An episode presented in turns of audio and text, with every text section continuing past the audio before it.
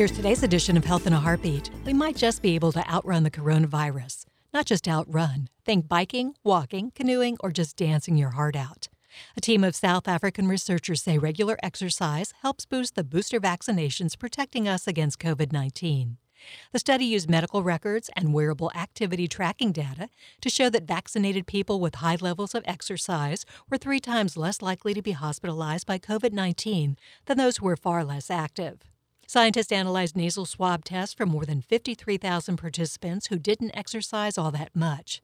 Then they did the same with 62,000 who exercised moderately, and lastly, with nearly 80,000 participants who were absolute gym rats. They then coupled the analysis with complete health, vaccination, and physical activity information for folks who tested negative for COVID 19. The news was pretty good, showing a dose dependent correlation. The more exercise, the better the boost, compared with the unvaccinated, even couch potatoes who exercise less than an hour each week, saw a 60% lower risk of hospitalization in contrast to the unvaccinated. The risk for the most active exercisers dropped 86%. They're sweating up a storm more than 150 minutes each week. The moderate physical activity group at 60 to 149 minutes a week saw a risk drop off of 70%. Exercise pays off, and not just when it comes to COVID 19.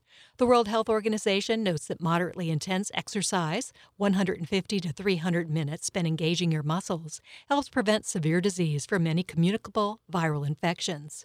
So lift yourself up. That couch can't outrun a turtle, much less a virus capable of circling the globe.